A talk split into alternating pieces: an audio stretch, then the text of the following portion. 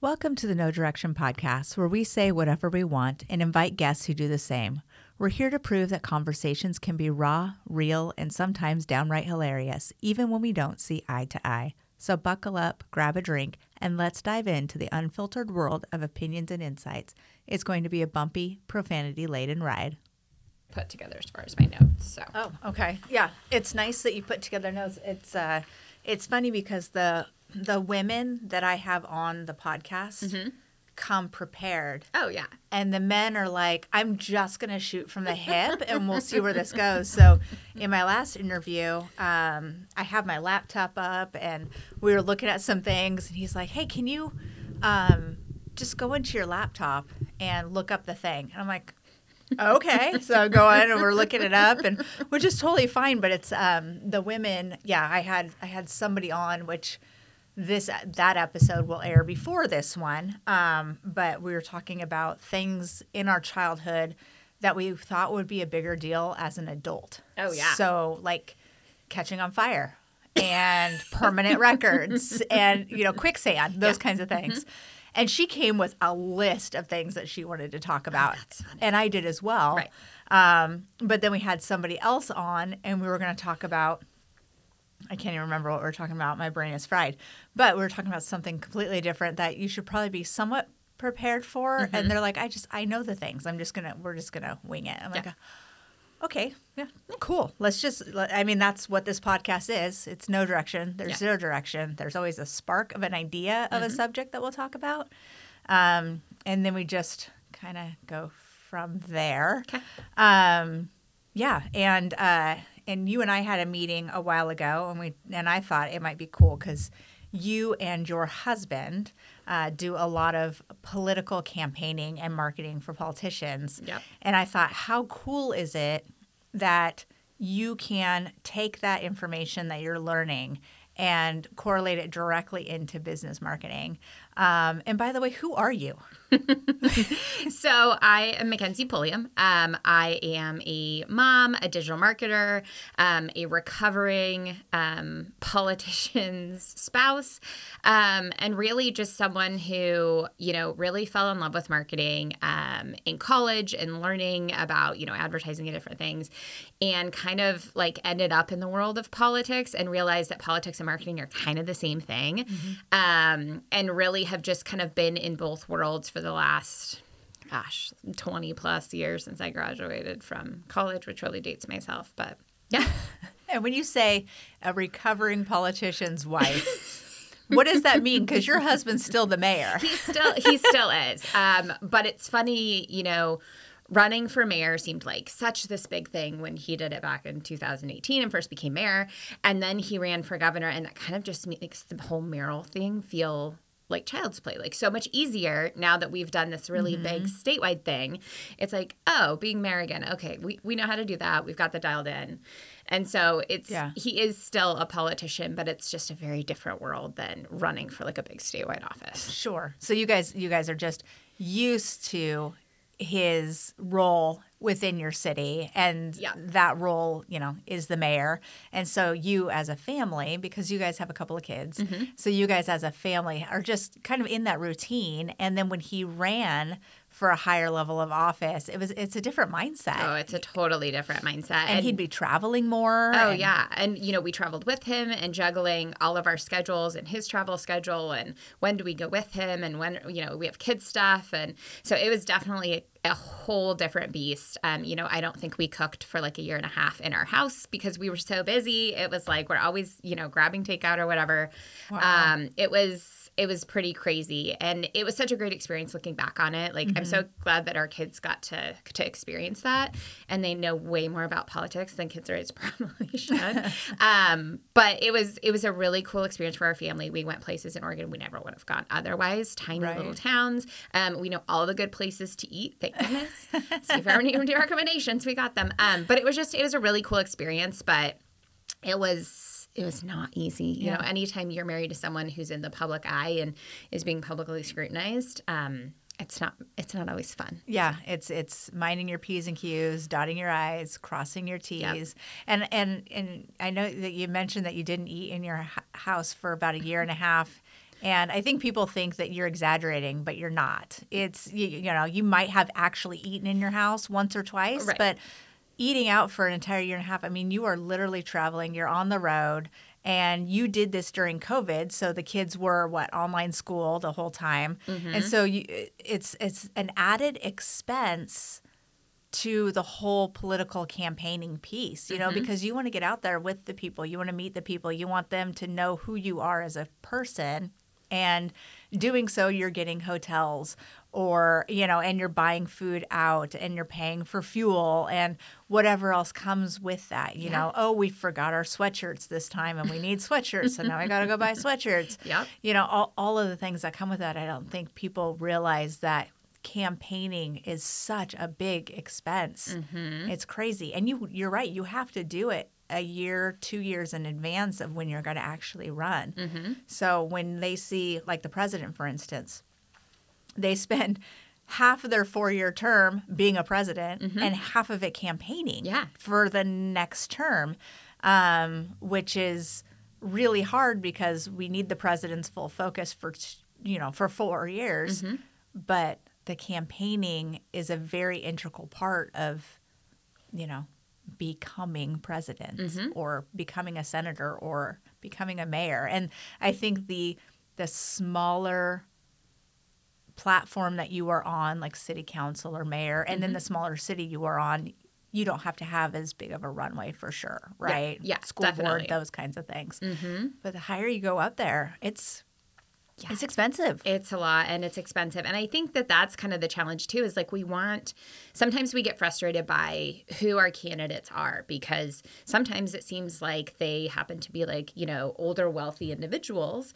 Well, that's because to your point, it is expensive, you know, to run for office and it's not easy. It's not easy to get time off to go, you know, drive around the state and meet people. Um, you know, it's not easy to have the amount of money to be able to go stay in a hotel room night after night. And you have to be able to either raise the money or fund it yourself. And neither of those things are easy. And so I think that's kind of a barrier for a lot of people to run for office is Right. that a lot of times you find that people want to and they're passionate, but their day jobs just don't allow for it. And it would be really lovely if we could find a way to make it easier for Right. ordinary people to get involved. Um, you know, I think we'd probably have better overall representation of like what the, the citizens actually look like and who they actually are. Right. Um, than if, you know, we're just allowing people who are able to take, you know, several months off work or, you know, who own their own businesses and are at a place in their business where they no longer need to be around, those kind of things. Um, you know, I think it would definitely be our country would be in a different place.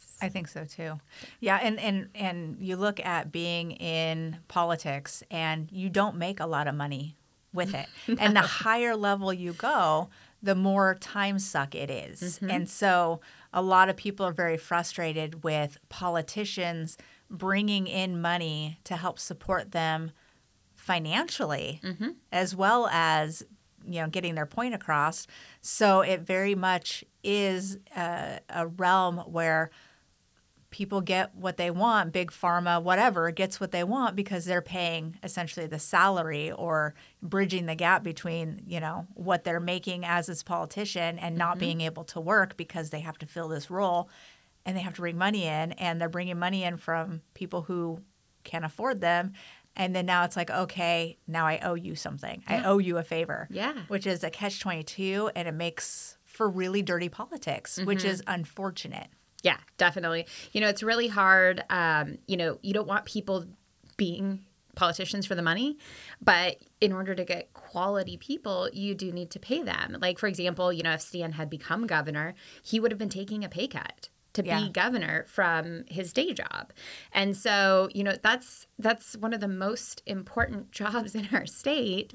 and again, I don't think that, you know, we should have people running for governor just for the money, but we do need to make sure that we're we're paying so that, you know, we can get quality people in there and again so we can get normal people in there who really do care and not you know people that just happen to have um, you know the funds on their own to be able to do that Right. Well, there's something to be said about a public servant is a public servant, right? How can they mm-hmm. be a public servant if they're getting money from other places? Well, mm-hmm. they I believe they can be a public servant if they're getting money from the public. Mm-hmm. You know, like being paid a livable wage or livable salary in order to do these things. Um, I mean, just just like when you're looking for a quality candidate, when you're hiring somebody for a job, you know, if you pay minimum wage prices, you're going to get somebody with a minimum wage experience who is applying. You're not going to get a highly qualified person to apply until you start paying a qu- highly qualified wage. Yep. And so they have to make it up somehow. And as much as people want to squawk about it and get really upset about the fact that um, pe- politicians could essentially walk around like NASCAR drivers, mm-hmm. right, with mm-hmm. logos all over them.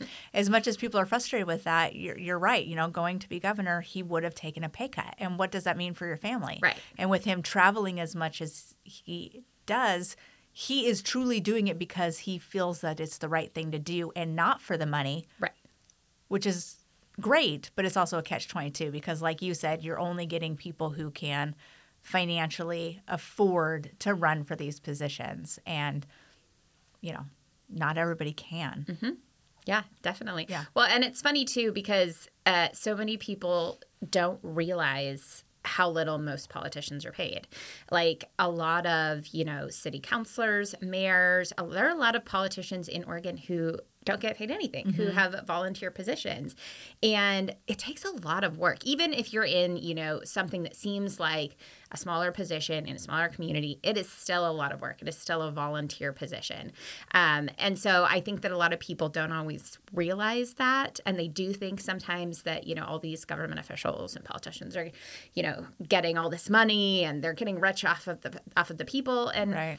They're not usually getting rich off the people. It's usually other things that, to your point, they're having to do in order to, you know, support their families and bring in money that they're doing. It's it's not what they're actually getting paid because there's actually a lot of people that don't get paid or don't get paid much at all. Right. So Right. And a lot of them, the ones that are truly um, mindful of where their money comes from, might not accept money from certain people or certain groups because they don't align that way. And that's really the politicians that we want. But if you look at the city council in Gresham, the city councilors have to know a lot. You know, they have binders and binders of binders of different items that they have to know and learn, um, which means that they have to bring experts in who, while they're on, um, while they're doing their city council meeting, are educating them on different aspects, like the city attorney, right? The city attorney sits there every single time, and they often reference to him, "Tell me about the things," because they can't possibly know everything. You know, it's a it's a four year term, and so they can't possibly know everything. Um, and th- so they know just enough to be able to have a voice for what they feel is right for the people in the city, right? And so I I don't know. Do you know how much a city councilor in Gresham makes? I don't think it's a lot. I don't think it's a lot either. I feel as like it's like twenty thousand, twenty, Maybe. maybe. Yeah, it's not maybe less. Yeah. How well? How much? How much does Stan get paid as the mayor of Sandy? Nothing. Nothing. Okay, so it's a volunteer. Yeah, it's a volunteer volunteer position. position. Yeah. Mm-hmm. and it's a big job. You know, you're um, a mayor of a city of how many people? Oh gosh, I think we're around like 13, 14,000 maybe. Yeah. there. And but there's you know it's a it's a big tourist area, a lot of drive through traffic. It's Mm-hmm. Yeah. always busy. Um, I mean, you've got major thoroughfares coming through. There's a lot of things that you have to know as the mayor of the city in order to make the right decisions for your city Mm-hmm. and um, to not bring in an income.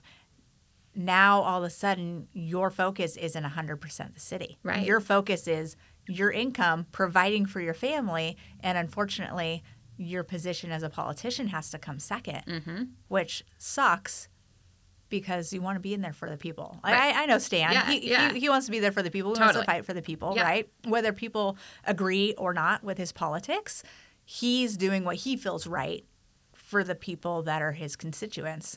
And when it's a volunteer role, it's really hard to put 100% into it. Yeah. Really hard. And Yeah. it takes the right person who is funded elsewhere, which, back to your point, those people who run for political office don't necessarily represent the demographics of their surrounding areas. Yeah, definitely. Well, it's funny too because people always think, especially like kids that go to school with their kids, they're like, your family must be rich because your dad's the mayor and he raises all this money and like runs for office. And a lot of people don't realize that like the campaign funds, you can't use those to pay your mortgage or like, you know, pay your car or and things like that.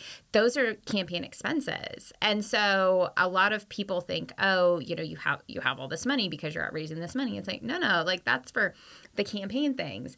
We still have to make our own money to, you know, pay our bills, those kind of things. And so it's just funny the way some people look at it is that, you know, mm-hmm. oh, again, politicians must be rich. It's like, right. no, no, no. Well, and I, I feel like people don't, uh, people, when I say people, I, like in general, right?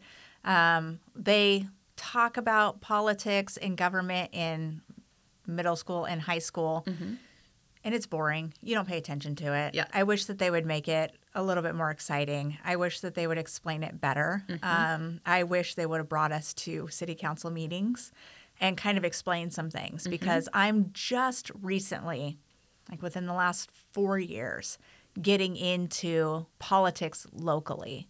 And before that, I didn't understand how it all worked. Mm-hmm. And there's a lot of chess playing in politics. Yep. And when you get into it, it feels very vindictive sometimes. You know, people are out for themselves a lot of times.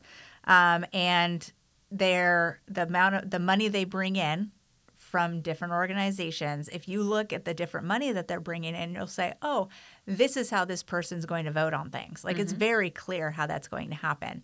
And I think if they taught it to us in high school as the game that it is, I think we would be more involved mm-hmm. and I mm-hmm. think we would listen more. I think there's a, a select few high schoolers and college students who are really excited and really involved in politics, but it's very few.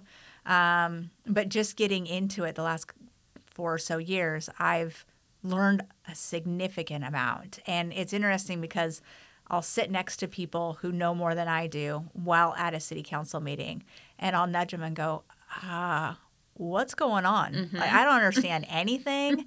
and they'll explain it to you and they'll say, oh, this person did this thing so that X, Y, and Z has to happen. And they're doing it because if they didn't do it, this item wouldn't technically go on record, you know, publicly. Mm-hmm. So they say the name of it during a council meeting. So now it's on record publicly and they've pulled it out so now that people can now people can come and do public testimony. You know, there's there's there's a strategy to it and oh, it is, totally is it is crazy and um, you have to have the right kind of mind and um, one of the reasons why I wanted you to come on here today is you live in that world, right? Mm-hmm. As far as I mean, you can't get any more deep into politics if you, if you're not a politician than right sleeping with the mayor mm-hmm. of Sandy, yep. right? So so in that um, you do a lot of marketing for politicians mm-hmm. and and uh, you know colors like what colors do you choose i know there's um, some colors that i walk around or walk around i drive around i don't really walk around um, and see different signs of politicians when they're campaigning and mm-hmm. i'm thinking those colors suck because I can't see them, or that font is shit because I can't read it driving by at 30 miles an hour, mm-hmm. um, or that sign's too small. I mean, there's a lot that goes into these little things the sign waving, the cold calling for money, having events, pizza parties, what have you, and on the camp, quote unquote campaign trail. Mm-hmm. Local politicians don't really go on a campaign trail; it's all locally, but smaller trail. Yeah, small, much smaller house hopping. And what I've learned is that um, marketing for a campaign, if you can nail that down, you can easily translate it into making a business profitable. Mm-hmm. And you said that you have a few things that you specifically wanted to touch on. So I'm just going to shut up and just, not really, I won't shut up. I'll probably interject a lot, but you know, I'm going to. Yeah. For a moment. Yeah. Well, I mean, so when I, you know, graduated college, um, I kind of got roped into a job on a political campaign. And really, it was just like I needed a job. There was a job. They were going to give me money to to help with things. I was like, okay, cool, great. And as I got into it, I was like, I'm not really interested in in politics and like policy is not my thing. Um, but when it came down to like campaigning, I really kind of got this bug because I was like, this is just marketing. Like, this is just marketing one person versus another person, and you're marketing the issues and you're doing these things, and it's it's very similar. Um, one of the funny things is that, um, you know, with with politics, you have this very obvious goal. Like, what's my goal? That's what a lot of business owners are like, gosh, what's my goal? I don't know. Yeah, they struggle. Yeah. And when you're in politics, you're like, the goal is to win the election. And sometimes it's a primary, sometimes it's a special election, sometimes it's a write in, sometimes it's general, but like, it's like, we got to win the election. Mm-hmm. That usually means getting the most votes. So in your head, that seems fairly simple. But as a business owner, it can sometimes be like, well, I don't know what is my goal. But having that super clear goal really frames everything that you're going to do from there. Like if you don't have a clear goal, you don't know what do I really want to do at the end of the day? I want to sell more things. I want to, you know, help business owners do XYZ, whatever that is. If you don't have that goal, then like what what are you even doing, right? And so does that start with like the mission and vision statement so that you can really I mean, it doesn't matter what size your business is. You should have a mission and vision statement, like like people call it a north star. Right.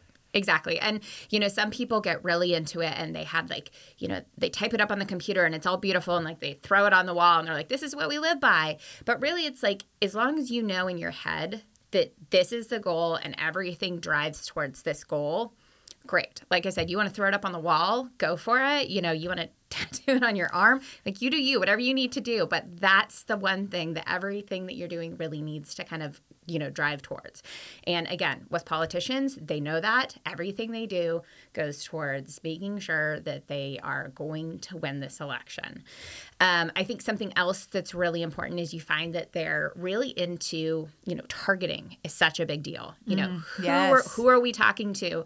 Is it soccer moms? Is it you know blue collar plumbers? Is it baby boomers?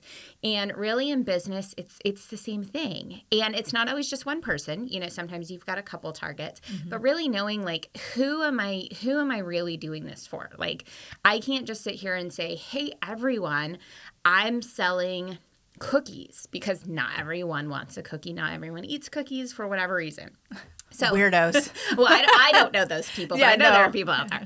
They, um, don't, they don't really exist.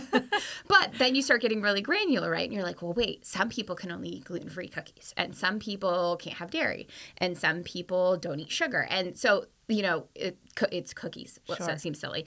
But at the end of the day, it's like there's all these things. And so figuring out who are we talking to? What am I selling? Whose problem does that solve? Mm-hmm. What does that mm-hmm. look like? Like, who am I going to talk and to? And should you get really, really specific in that? So, for instance, um, if I have a cookie business, let's go with cookie mm-hmm. business. If I have a cookie business, my ideal customer, so in my head, I'm thinking of a mom who has two kids and she makes a medium income and she doesn't have she works a full-time job so she doesn't have time to do her own uh, baking she'd like to mm-hmm. but she doesn't have time for it mm-hmm. um, the, she has you know a decent house um, higher level than an entry level um, should you get that specific she, you know she drives a minivan uh, you know at least one of her kids is in a car seat should you drill down and get that specific?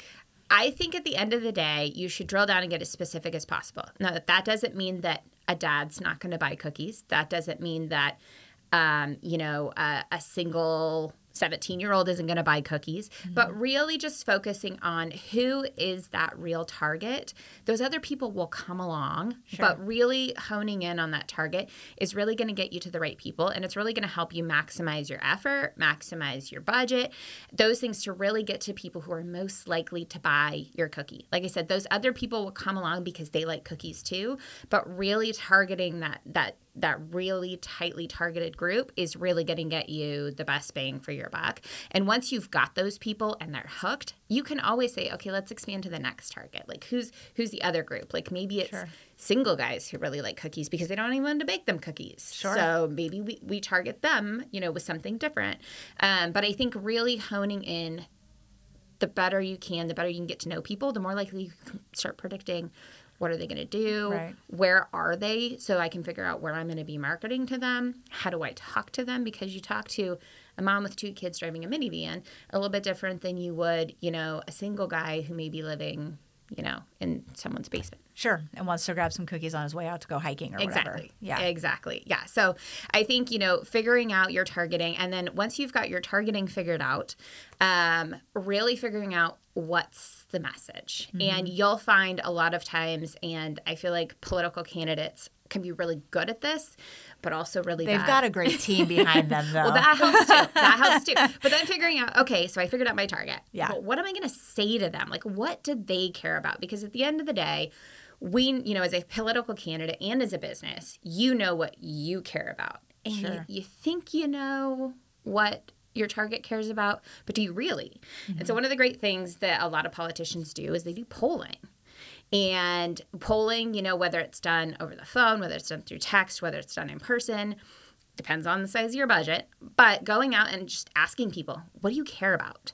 You know, when I when I tell you about these two issues, which one do you care about more? It's really just getting a good idea of, okay, what do people in different demographic groups care about? Mm-hmm. If we educate them on an issue, does that change how they feel about the issue? Really gives you a lot of insight into people so you know what to talk about, how to talk about, what to avoid talking about, who to talk to about what. And so, obviously, for a lot of businesses, doing a poll is not financially feasible Sure. because you're talking about, you know, five to twenty thousand dollars. But you can do easy things like Mm-hmm. you can go on social media and be like, hey guys, do you like chocolate chip cookies or do you like oatmeal cookies? Or you can use things like SurveyMonkey to go in and do a survey of your email list. Um, you know, there's a lot of different ways to get at the information. Um, and so I think that's super important because all of a sudden you might find that like soccer moms may say, hey i i like to go buy cookies for myself. I don't actually like buying cookies for my kids because it gets them hopped up on sugar and then they drive me nuts and then all of a sudden okay. you're like oh okay All right. cool now now i'm talking to you i'm not talking to you about your kids Sure. so I think those kind of things can be really insightful. You can learn so many things. Sometimes you'll find that you're right on track, and that's good to know. But sometimes you'll find that you're like, I was so off base, and I would have Yeah. wasted so much time and money if I'd gone this direction. When now I need to be going this direction. So I think that's one thing that's like super valuable is always asking those questions getting to the bottom of things. And for business owners i think it can be really informal. It does not have to be a scientific poll. You know you can talk to as your every customer comes in and you're asking them or you're like hey i noticed that like all of these um, you know single dudes are coming in and they're looking for a certain kind of cookie and be like why, why are you guys all looking for this certain kind of cookie? And to your point maybe they want cookies before they go hiking so they want something with protein or i don't know Whatever, but, yeah. but paying attention to trends asking questions and kind of getting to the bottom of that because sometimes we think we know our target but we don't always know them Sure. as well as we Yeah. think we do And I think that's really important. Um, like when you're looking at social media, right? You're looking at your demographics. I was really surprised to find out, and I shouldn't have been surprised about this because I am that demographic. But looking at my first podcast episode that was released, the majority of the people that listened were between the ages of 40 and 60, female. Mm-hmm. Like by far the most number of people, which makes sense because that is me. And Right. I'm going to attract certain t- demographic, you're right? going to attract you yeah Right. And if I had a co-host, m- that might be split, Mm-hmm. right? Uh, depending on who the co-host is. And so I think you can look on social media and kind of see, okay, who is following me here? Do I want to continue to bring them along? Or do I want to branch out and bring in this other demographic or this other ideal customer? Mm-hmm. Um, and I think the answer is yes, right? Mm-hmm. Because ultimately, at the end of the day, you want people to buy from you. yep And so, yes, cater to the people who have been loyal, who have constantly been following you, who continuously buy cookies from you, but also try to bring in those other people too. mm-hmm. But be careful, you don't want to alienate the people who have been around forever. yep So, you don't want to change things. Mhm. You just want to market kind of differently yep. You know stay true to your roots but Mhm. market a little bit differently. And i have found that if you stay true and authentic which is what i'm try- really trying to do on this podcast Mhm. if you stay true and authentic your people will find you. Yeah, definitely. And the people you don't vibe with will see themselves out. Yeah, for sure.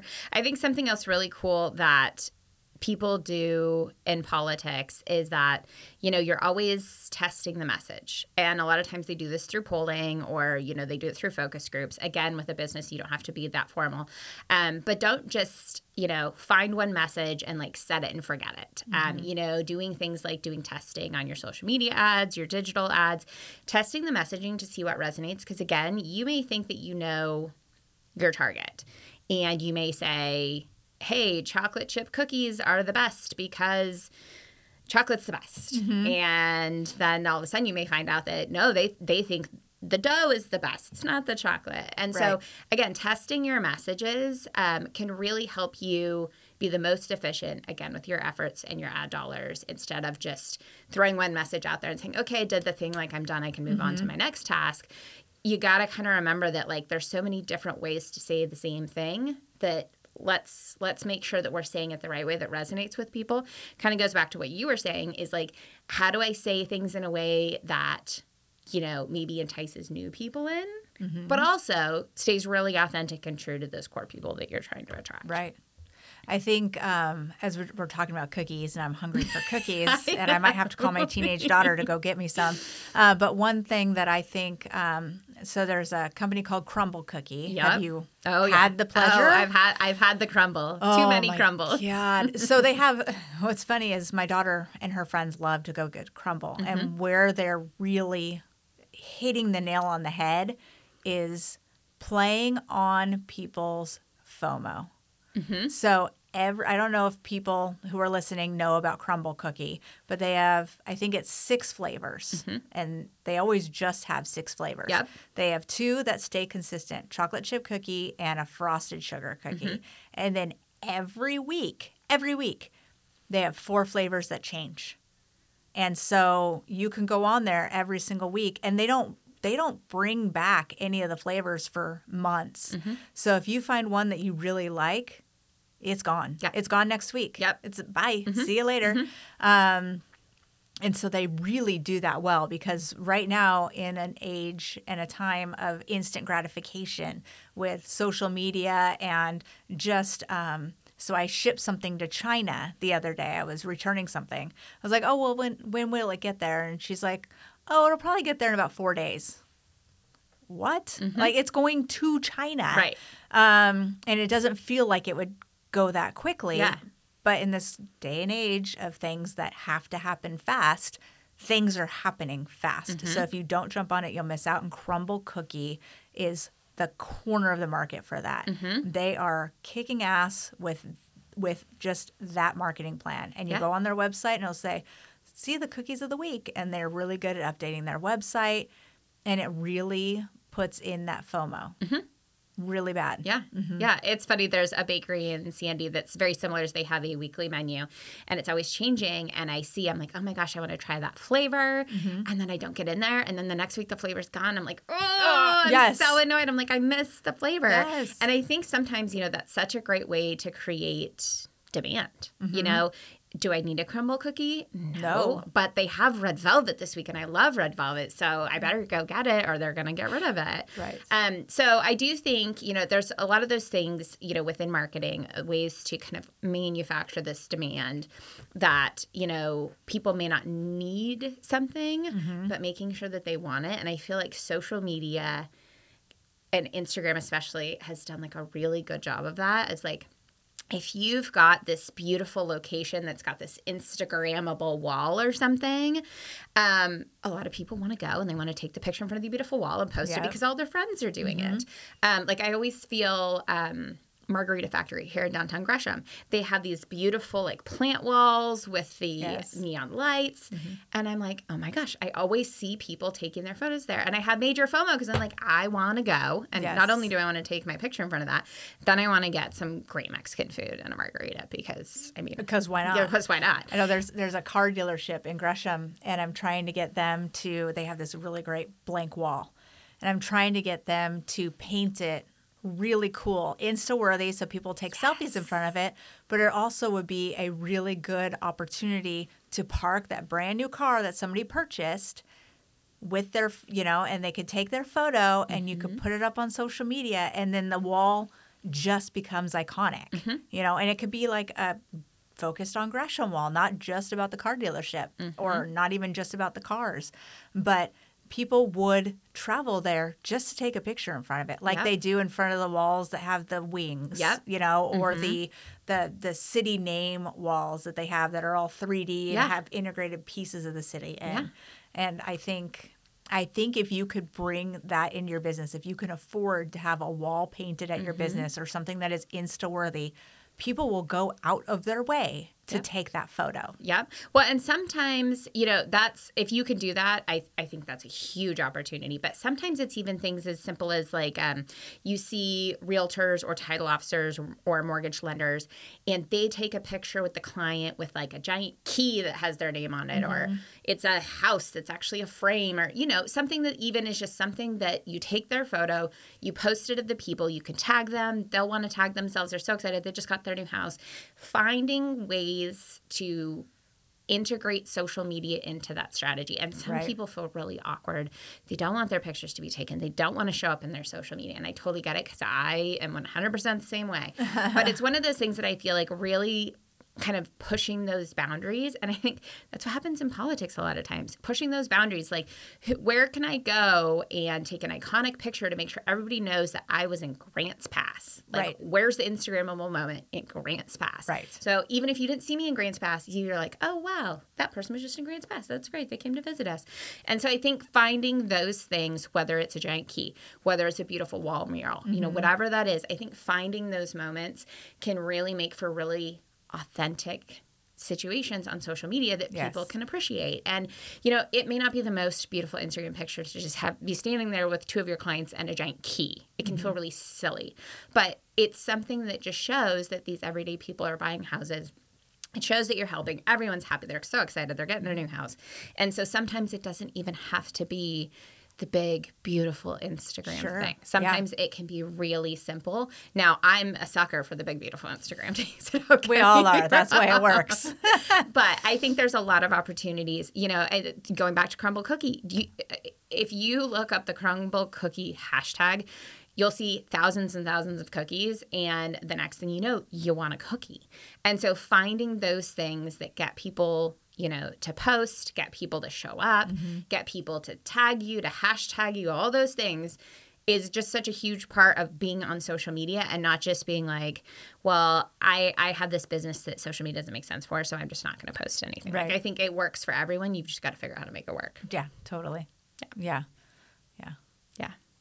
So yeah, so those are kind of my key lessons from politics. I'm sure there's so much more, um, but I think one of the things that you said that actually really rings true is just that whole uh, being authentic.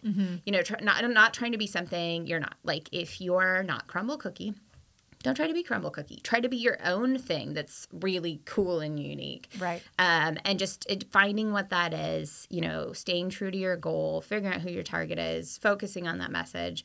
And really, that's kind of the basis of marketing. And from there, you figure out the channels and all those things. But, you know, really, that's Sure. that's the key. Well, I think if people remember that there are enough clients to go around, mm-hmm. you know, I mean, I, you know, I, I go to networking groups and at every single networking group, you are guaranteed to find a realtor, an insurance person, a banker, you know, Yep. one of each of mm-hmm. those categories. Mm-hmm. Um, and there is enough business to go around. I mean, everybody knows somebody who sells insurance. Mm-hmm. Everybody knows somebody who's in real estate, mm-hmm. right? Everybody knows somebody that works at a bank, you know, and and everybody knows these people, but they all still need business. Mm-hmm. And there's billions of people on this planet who need them for their skills.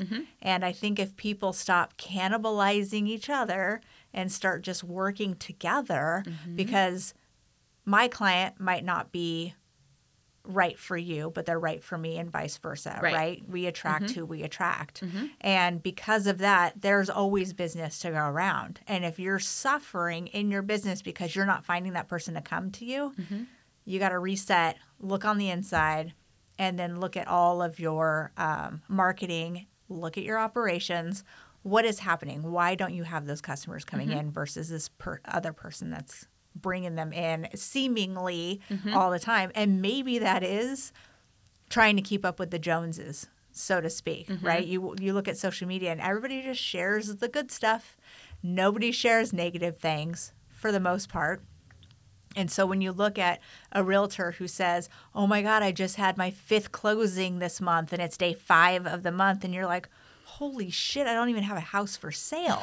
you know, I mean, who knows if that person is saying true things, you know? That might be their marketing. Mm-hmm. Or maybe they are, and maybe what you can do is bring them out for coffee and see what the heck are you doing? Mm-hmm. Like let me learn from you. Yeah. You know, that it's okay to ask people that. Yeah, yeah.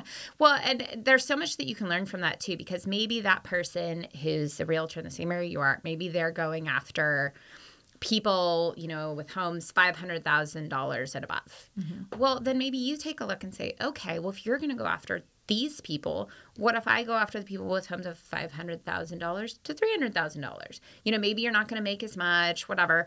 But at the end of the day, again, you know, if this person has this target over here and you're competing against them, mm-hmm. why are you competing for the same target? Like, reevaluate your target. Find a different way to speak to them, maybe. Maybe this person is over here talking to these people in this way. Well, if you talk in this way, you may still get some you may still get some people in that same target, but they're the people that are turned off by that person. But mm-hmm. maybe they'll be turned on by whatever your message is. Right. So I think, you know, not being afraid to to talk to your competitors and analyze what they're doing. You don't really want to copy what they're doing because then again, you're just going to cannibalize on it and that's not Do helping not you. copy your competitors. Do not. Yeah, find a way to be unique and Yes. different and maybe take nuggets of what they're doing and borrow some things if you think they're really great and you can do them kind of in a different way. Right. Make them your own. Yeah. Um, but I think that we all get really into our heads about competition and to your point, social media. Ugh, sometimes I hate social media for that reason because it is, it's a highlight reel. Yes. And you can get so jaded by going on there and seeing everyone else is doing amazing. And I had a really crummy day and I'm like, I'm failing. And as a business owner, as a politician, you know, you can have all those same feelings. Even as like a mom, I feel that all the time when I see moms who are like making these beautiful bento lunch boxes and like I throw some chips and some gushers and like a croissant into a bag and say, here you go, kids, have a good day. Yeah. Um, you know, here's all your car- here's all the carbs. it's just kind of like you know the, there's so much comparison and nobody posts the bad stuff and i think Right. that's fine because honestly i don't think i want to go on and read a bunch of people's depressing stuff either because No. i have my own baggage but i do think it's just important to remember that and remember that you know you may not be in the same place as a business owner Mm-hmm. they may have suffered for five years like scraping and clawing to get where they are and you're a year into your business um, you never know what's going on Mm-hmm. and so i think it's something that's super important to remember and just finding ways to you know learn from people and partner with people you sometimes you partner with people and you become even more successful than you would have been working on your own Sure. and Absolutely. so I, I think it's really hard sometimes because we all want to do it ourselves and we Mm-hmm. want to, you know, you feel like I want to keep all the money for myself. I don't want to split the money with somebody else. But sometimes you're going to make twice as much money working with someone and then you're making the same amount. Sure. So I Yeah. feel like that's that's super important. And, you know, through networking, I feel like you kind of gradually learn that and you kind of find a tribe of people that are like minded and that you Mm-hmm. can work with. And then there's the people that you're just like, they're not my people. I'm not going to work with them. They don't really work the same way, and Yeah. that's fine too. Um, but I think just being willing to be open minded about that stuff is super Yeah. important. being aware of your own values um, is very important because not every networking group is for you, and maybe networking is not for you. I know plenty of people who are introverts who die if they have to go network, and so they, yeah, yeah, they're like, no, thank you, um, not my thing, and so they do other things in order to get business, right? So they do things more behind the scenes, behind the counter, um, which which is okay too, you know, and it it really depends on you and your style and how you want to market yourself, just like a politician, you know, one politician. Just because they're a Republican or Democrat and you identify as a Republican or Democrat doesn't necessarily mean that you want to vote for that particular Republican or Democrat. You know, sometimes you feel like it's the lesser of two evils, which unfortunately more often we're getting that, um, which is hard um, and very difficult. But um, they attract who they attract. You know, just like everybody else. Mm-hmm. And you try to put on a certain persona, especially politicians, mm-hmm. um, when they're in the limelight because they want to get the most number of votes. And so they're casting this wide net. Yes, sure, they have targeted audiences, but their net's real wide mm-hmm. because they have to get 51% of the vote. Yep. And so, in order to get voted in, you have to get 51% of the vote. And so, so your net's very wide. So, as, mm-hmm. as a business owner, chances are your net's going to be much smaller. Um, but, you know, you're still going to attract who you're going to attract. Mm-hmm. And I think as a business owner, the more real you are, the people will come to you that you actually want to work with. Mm-hmm. Because I cannot tell you how many times people have come to me and wanted to work with me, and we are just not vibing, you know. And it gets to the point where in the interview process of getting ready to work, I'm like, you know what? I know someone who would be perfect for you, and you don't want to. You don't want to be a dick about it, right? You don't want to say I don't like you, um, but you know, say you know what? I'm not sure I can offer the services it looks like that you need, but I have a couple of people that I think you'll really like, and here's their information. If you want to give them a call, I think they'd they'd be an awesome fit for you. Mm-hmm. You know, and just kind of move on with your life. But I think as a business owner that's just starting off, you kind of feel like a bottom feeder. Mm-hmm. And you feel like you have to take all of the business in order just to feed yourself, mm-hmm. um, which is true ish because the more that you throw back in, the greater quality clients you'll receive and the more loyal they'll be and they'll stick around with you longer. But it's it's a hard pill to swallow and it's really hard to say no to money in your pocket. hmm And I think it kind of goes back to, you know, knowing your target is,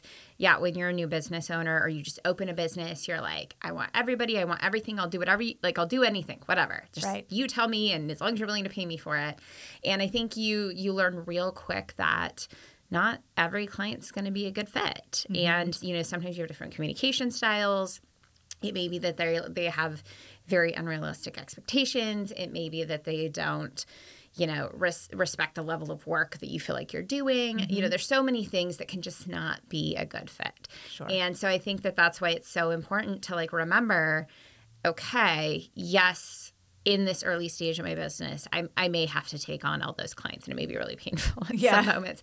But as as you continue to grow, the more of those clients you take on that are a bad fit means the less time you have to go out and find people that are a good fit. Mm-hmm. And so that's something, and I know you and I have talked about, you know, it's always hard finding time to market our business. Well, the more time you're spending on these clients that don't bring joy to your life, is the less time you're able to spend marketing yourself and going out and finding people who really are going to feel almost like friends and family as clients. And Right. that's what really kind of sparks joy as a business owner. And that's why a lot of people go out on their own is because they're stuck in these work situations that feel toxic. They don't love what they do. They don't love who they work with. And so you're like, I'm going to go start a business. But then you find yourself working again with people who you don't always love. and so I think it's Yeah. just this this thing you have to be really conscious of of yes, right now I may be taking on clients who might not be the best fit, but I can't let that take away from the fact that I really need to hone in on these people, Sure. find out how to find them, and be willing to sometimes maybe let go of a client who pays really well in favor of finding maybe two other clients who maybe don't pay as well. It's definitely easier said than done. We've all got to eat and pay our mortgages and buy our kids the expensive tennis shoes they think they deserve. Right. Um, but I think that's something that's just always super important to remember is like, is the money really worth your own like personal joy and mental health? Right. There's a reason why you own your own business. Exactly. Right. It's easier to go work for somebody else. Hundred percent. Because, you know, you- income, Yes. benefits, four hundred one k, you know, paid time off. As a business owner, you're like, what's paid time off? Yeah, exactly. yeah. I was just my last guest that was on, um, he just got back from Disneyland. And I said, So did you get to, you know, not work the entire time the entire week you were there? Or did you have to work? And he owns his own business. He goes, I had to step away a couple of times and work. And I'm like, mm-hmm. Yeah, no, totally get it. Mm-hmm. Yeah. So I think it's, you know, bring the kids back for a nap and sit down and answer some emails and make some phone calls and things like that. But mm-hmm. it's um it being a small business owner is not for the faint of heart. No. You know, getting to a point where you have to step away from your nine to five because your business is growing is a very difficult decision to make Mm-hmm. because any way you slice it, it's a pay cut. 100%. Yeah. and it's a blessing Yes. but it's it can be really difficult when you're in a season where you don't feel like you're 100% secure and you're like what did i do it can be really hard to be like oh right no this is a blessing because i get to leave at 3 o'clock and go to my kids sports event that i wouldn't have been able to do if i was working a 9 to 5 Mm-hmm. Right. and so i think too you know as a business owner just like count your blessings Mm-hmm. because it can get really dark and really challenging sometimes. And I think that those things really bring you back to like, this is why I'm doing this. I am awesome. Have those positive affirmations you say to yourself every day about how you kick ass. Yes. Because otherwise, it can get, you can have moments that are just like, oh my gosh, I'm ruining my life by being a small business. well, and get, and get out and engage with others that are small business owners. Yes. Um, I have found that your friend group isn't necessarily the right place to vent, especially if none of them are small business owners. They they just they they don't truly understand. They they try to sympathize with you, um, but or empathize, but they don't truly get it. You know, As, um, and so surround yourself with other people who are like-minded who own their own businesses so that you can talk about things that are difficult or that you're struggling with mm-hmm. because they get it. You don't have to be embarrassed saying i have seven dollars in my bank account. I might not be able to pay my employees. Yeah. i need help. I need a suggestion. What do you guys got? Mm-hmm. You know and they're like oh totally been there. This is what you're going to do this week in order to earn this money so you can pay your employees. Mm-hmm. You might have to make that $7 stretch a little bit further, but let's get your employees paid. Yeah. You know, and so I think just surrounding yourself with like minded people, business owners, they get it mm-hmm. and they are open and willing to have those conversations with you and Yeah. find a mentor. Yes, yes. Well, and I feel like too, you know, as someone like you mentioned, introverts who hate networking, that's me. Mm-hmm. and I feel like one of the things that some people don't always realize is that sometimes networking is about finding business, but sometimes networking is about finding like a tribe of people, like you said, that you can be real with and you can talk to and bounce ideas off of. And I think that sometimes people go into networking to just be like, who can I get business off of? Like, what's in it for me? And mm-hmm. sometimes you're going to go in and you're going to find people who you may not necessarily have talked to before, or you may not necessarily have been friends with before, but all of a sudden you guys find yourself in a very similar situation from a business standpoint. And you can have those kind of real conversations, Right. or you can say, Hey, you got this. Like, it's a hard week. Totally get it. Sometimes it sucks. You lost a client. I'm so sorry. Let's go get a drink. but you're going to be fine. Like, Yeah. you're going to pick yourself up. You're going to go do these things next week. You're going to get two more clients and you are going to be perfectly fine. Right. And to your point, you know, your normal friends can't always do that, but sometimes you'll find people at networking events that are are those people that you need in order to help you like maintain mental health and buy you drinks when you're a business owner. Yes, and it's it's it's very important to surround yourself with those people. yeah, for mm-hmm. sure. Absolutely. Yep. And to get out of your business. Yes. Don't forget to take breaks. Mhm. Especially if you work at home, ah. get out of the house. And it's yes. hard because you like being in your comfy clothes, you like being like mm-hmm. with all your things.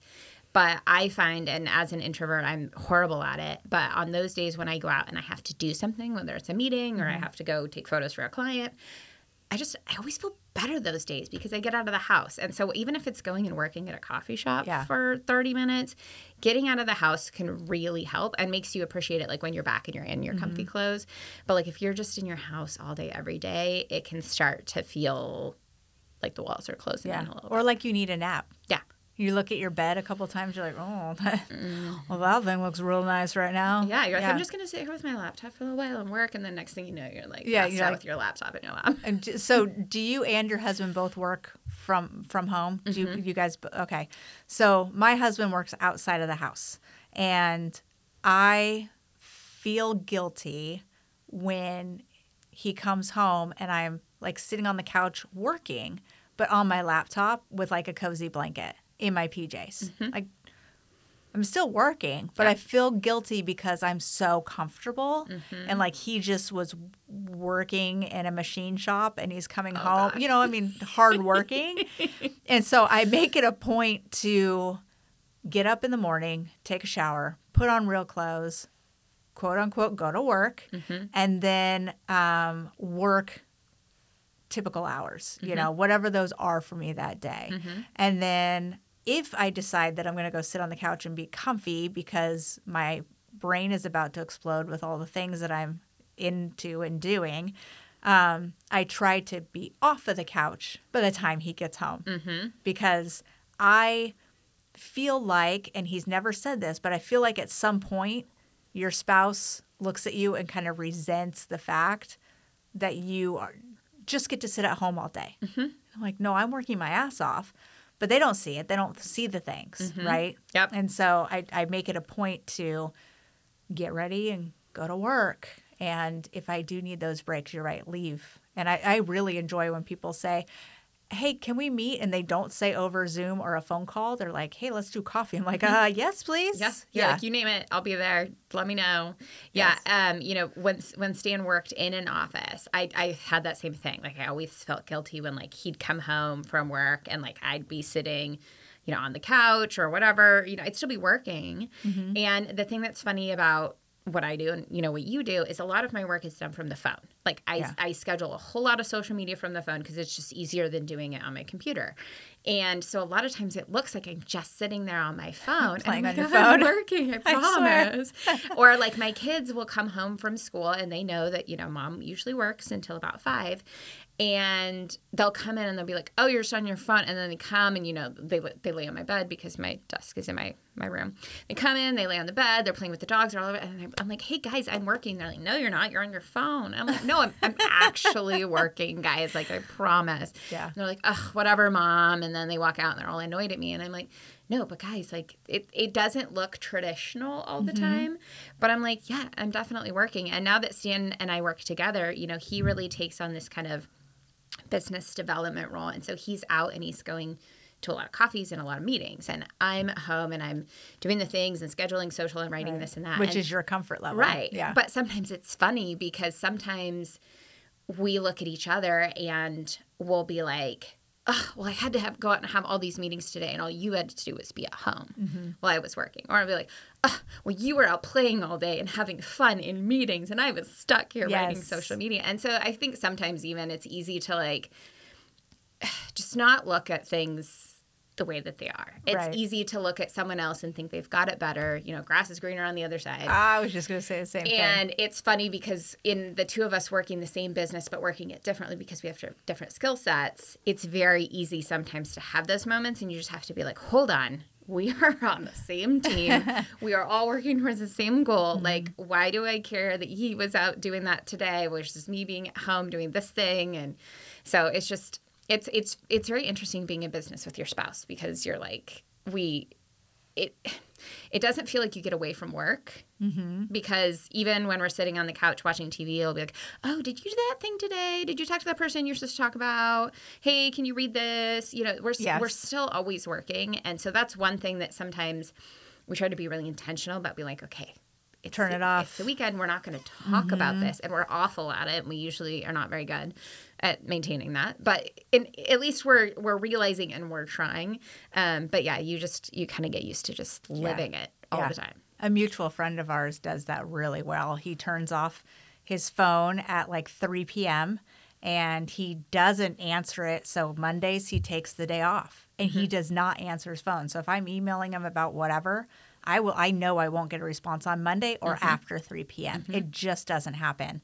And when you go and you text him, it says do not disturb on. Mm-hmm. And I'm like, "Oh my god, I want to be like you when I grow up." right? You're like, I wish I had that kind of discipline. Yes, because I quite often, you know, we'll we'll be playing playing watching. I don't play football, but I'll watch football. Watching Red Zone on Sunday, Yeah. um, the ADD network, and on my phone, working. Yep. Scheduling social media for my mm-hmm. clients, mm-hmm. those kinds of things, and I have to remind myself: be present with your family. Mm-hmm. Do that right now. Yep. And I mm-hmm. think that's one of the hard things about being able to do most of your work from your phone is it's so easy to do it. Mm-hmm. And you know, you get a text from a client that's like, "Hey, here's a photo of this thing. Can you post it on social media?" And you think, "Oh yeah, I can do that." And you forget that you're sitting there watching a movie with your kids or you're at your kids' sporting event Yeah. or whatever it is. And sometimes that can be a big challenge to be like, "Does this need to be done now?" And like setting boundaries, which Yes. Horrible at. Yes. Uh, when I grow up, I will have boundaries. Um, but I think that's something that's really challenging for a business owner because you just you're in this mode where you're like, I have to succeed. Yeah. There's no option not to. So that means I have to work all the time. I have to be on it. You know, if a client says jump, I got to do it right then, even if they don't need it right then. Mm-hmm. I still feel this like intense anxiety if I don't just do it right away so that it's done, Right. which I shouldn't. But Right. It's my people pleaser in me. So a question was brought up to me uh, last night. It was um, if you could manifest something, right? So we don't want to set an end goal to anything because there's always more room to grow and go. Um, if you could set an affirmation to yourself that you could say daily, that is a short one, that would get you to the point where you're like, this is what it's supposed to be. So, not like I've made it, but this is what it's supposed to be. Mm-hmm. Now, what's next? What does oh that look? What does that look like for the Pulliam family, or what does that look like for MacKensey? Oh gosh, that's really hard. I know, and I think I thought of one when we were talking. okay, so my you, you my- go you go first, and then let me think.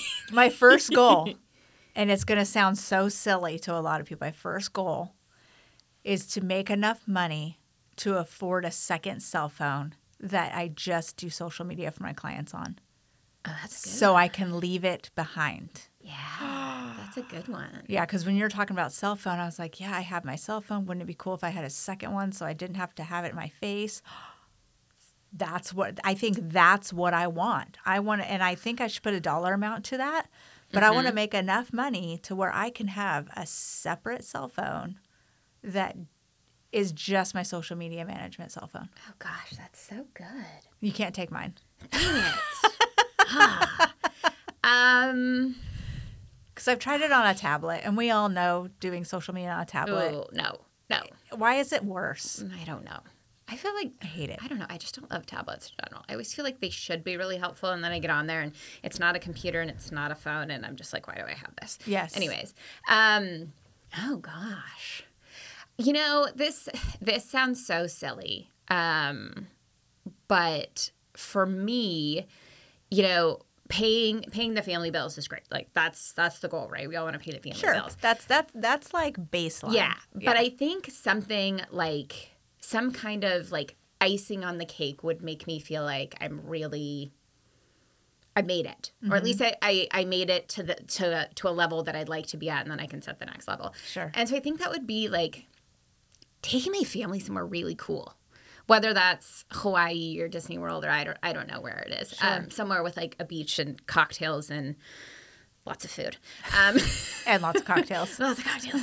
Do you have to bring the kids? Uh, well, yes, yes, because Yeah, okay, in this manifestation, you do. yes, Okay. because I feel like it's one of those things that, you know, with the pandemic and everything, you know, it's been a long time since we've been on a family vacation, and I feel like everything we do.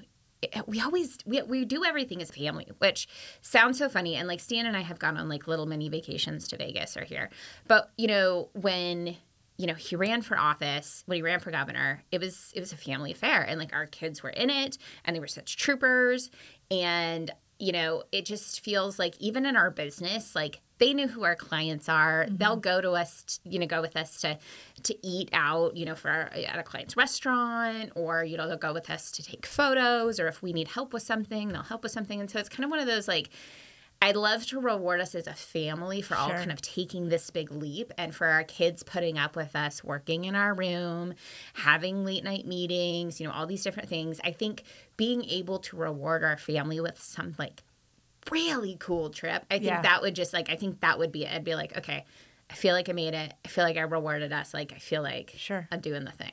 That type of trip that you save up, you pay in a full before you get there, but you're not worried about finances while you're on the trip. Yes. You're not an nickel and diming. Yes. All Right. inclusive. Like, Sure. Yeah. Yeah. Yeah, but I mean, there's so so many times where we'll go on vacation and it's like, okay, we get there, it we've paid for everything, right? The flights and, and the hotel and all that has been paid for. Um, but we're still in the backs of our minds nickel and diming things. So it's like, okay, well, we can't go on that shore excursion because it's a hundred dollars a person. Mm-hmm. So let's just walk to this beach thing, you know, and then I don't feel like it's a full, full on vacation experience, right? Because we're always still You still have subconsciously, anxiety. Yeah. yes, You're not exactly, worried about it. hmm Yeah, you're not relaxing and just having a good time. You're like, oh my gosh, I just spent $22 on a pina colada and it's delicious and I want another one, but I can't have another one because I can't spend another $22 Right. on a pina colada. Yes, going on a vacation where you're just like, I'm going to drink all the pina coladas and then I'm going to have chips and salsa and then we're going to go on this excursion. Yes. And then we're going to take a nap. Like, yes, just the Mm-hmm. carefree vacation where nobody has to worry about a darn thing except for getting sunburnt. Yeah. Yeah. I like it. Yeah. Yeah, that's Yeah. a good goal. Yep. All right, so you got to manifest that. I know, I know. I got to make on, it and then I got to figure out where we're gonna go. Yes. 'Cause Where- that where's your what's uh, what, what's your goal timeline? What does that look like? Six months? Three I months? would say spring, just because I don't really want to go on vacation. Well, you know, it's again being in politics. It's kind of hard because you kind of have to work around the election. So it would probably and the be election's 2025, right? February, March, or Okay. it may have to wait until like May, June, just because of like where you know the election falls. Um, but definitely like spring, summer next year. Yes. And then unplug Yes. all the things. Yes, and then like next next like November December we'll have to go on another vacation because it'll be after the election again, and we'll need to get. Yes, And you'll need to carefree get away. vacations. That's the goal. I, I feel like the second vacation is where you need to go is somewhere without cell phone service. So like even if it's just camping in Podunk, Oregon, yes. just get away or glamping. I don't know what I was just saying. I'm a glamper. I'm uh, I'm a, I don't want to sleep on the floor anymore. Oh, I'm too old for that. My back hurts. I mean, Yeah. my back hurts when I sleep in a bed. Yeah. No, I totally get it. Yes.